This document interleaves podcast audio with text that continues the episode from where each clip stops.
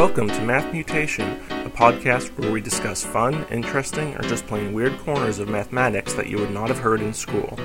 Recording from Hillsboro, Oregon, this is Erik Seligman, your host. And now, on to the math. Math Mutation 25 Everything is a Number. Last week we discussed Gödel's famous theorem, which showed that any useful and consistent formal system for reasoning about numbers must contain a fundamental flaw. This flaw was that you could always construct the true statement G, which says G cannot be proven. This shows there must be true but unprovable statements in the system.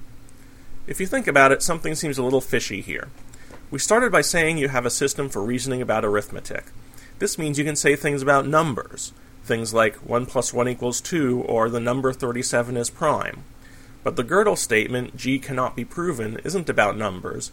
It's a statement about statements, actually about itself. Was Gödel cheating here? How could he say that a system for statements about numbers let him make statements about statements? In fact, earlier mathematicians had known that the ability to make self referential statements could lead to all sorts of logical problems, and had constructed elaborate theories of types to avoid these kinds of issues, and force statements about numbers to be just about numbers.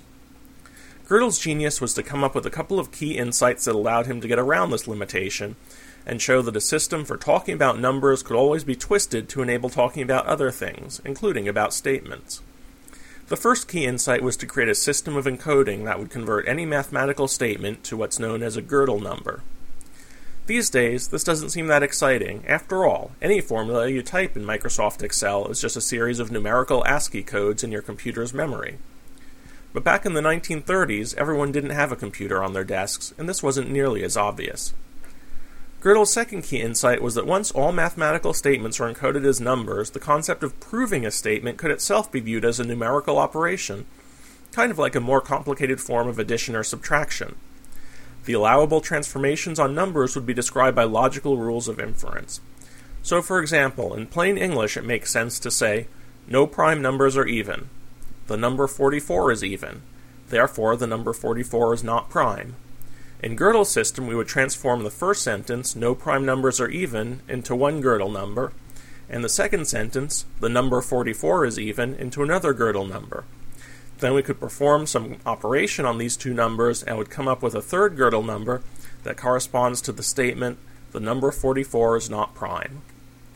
Once we realize this, we can define a property called provability, the property of a number being the Gödel encoding of a true theorem. Since we've defined proofs as numerical operations, we can see provability as just another numerical property.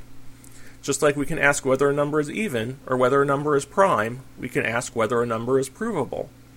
And now you can see how Gödel manages to pervert a system that talks about numbers into one that talks about theorems.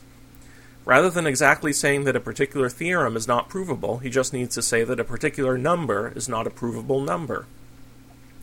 Of course, there are some more details to Gödel's proof, since even with this ability to make statements about provable numbers, it isn't directly obvious how to make a statement that incorporates its own number, like the statement G, which says statement G is not provable.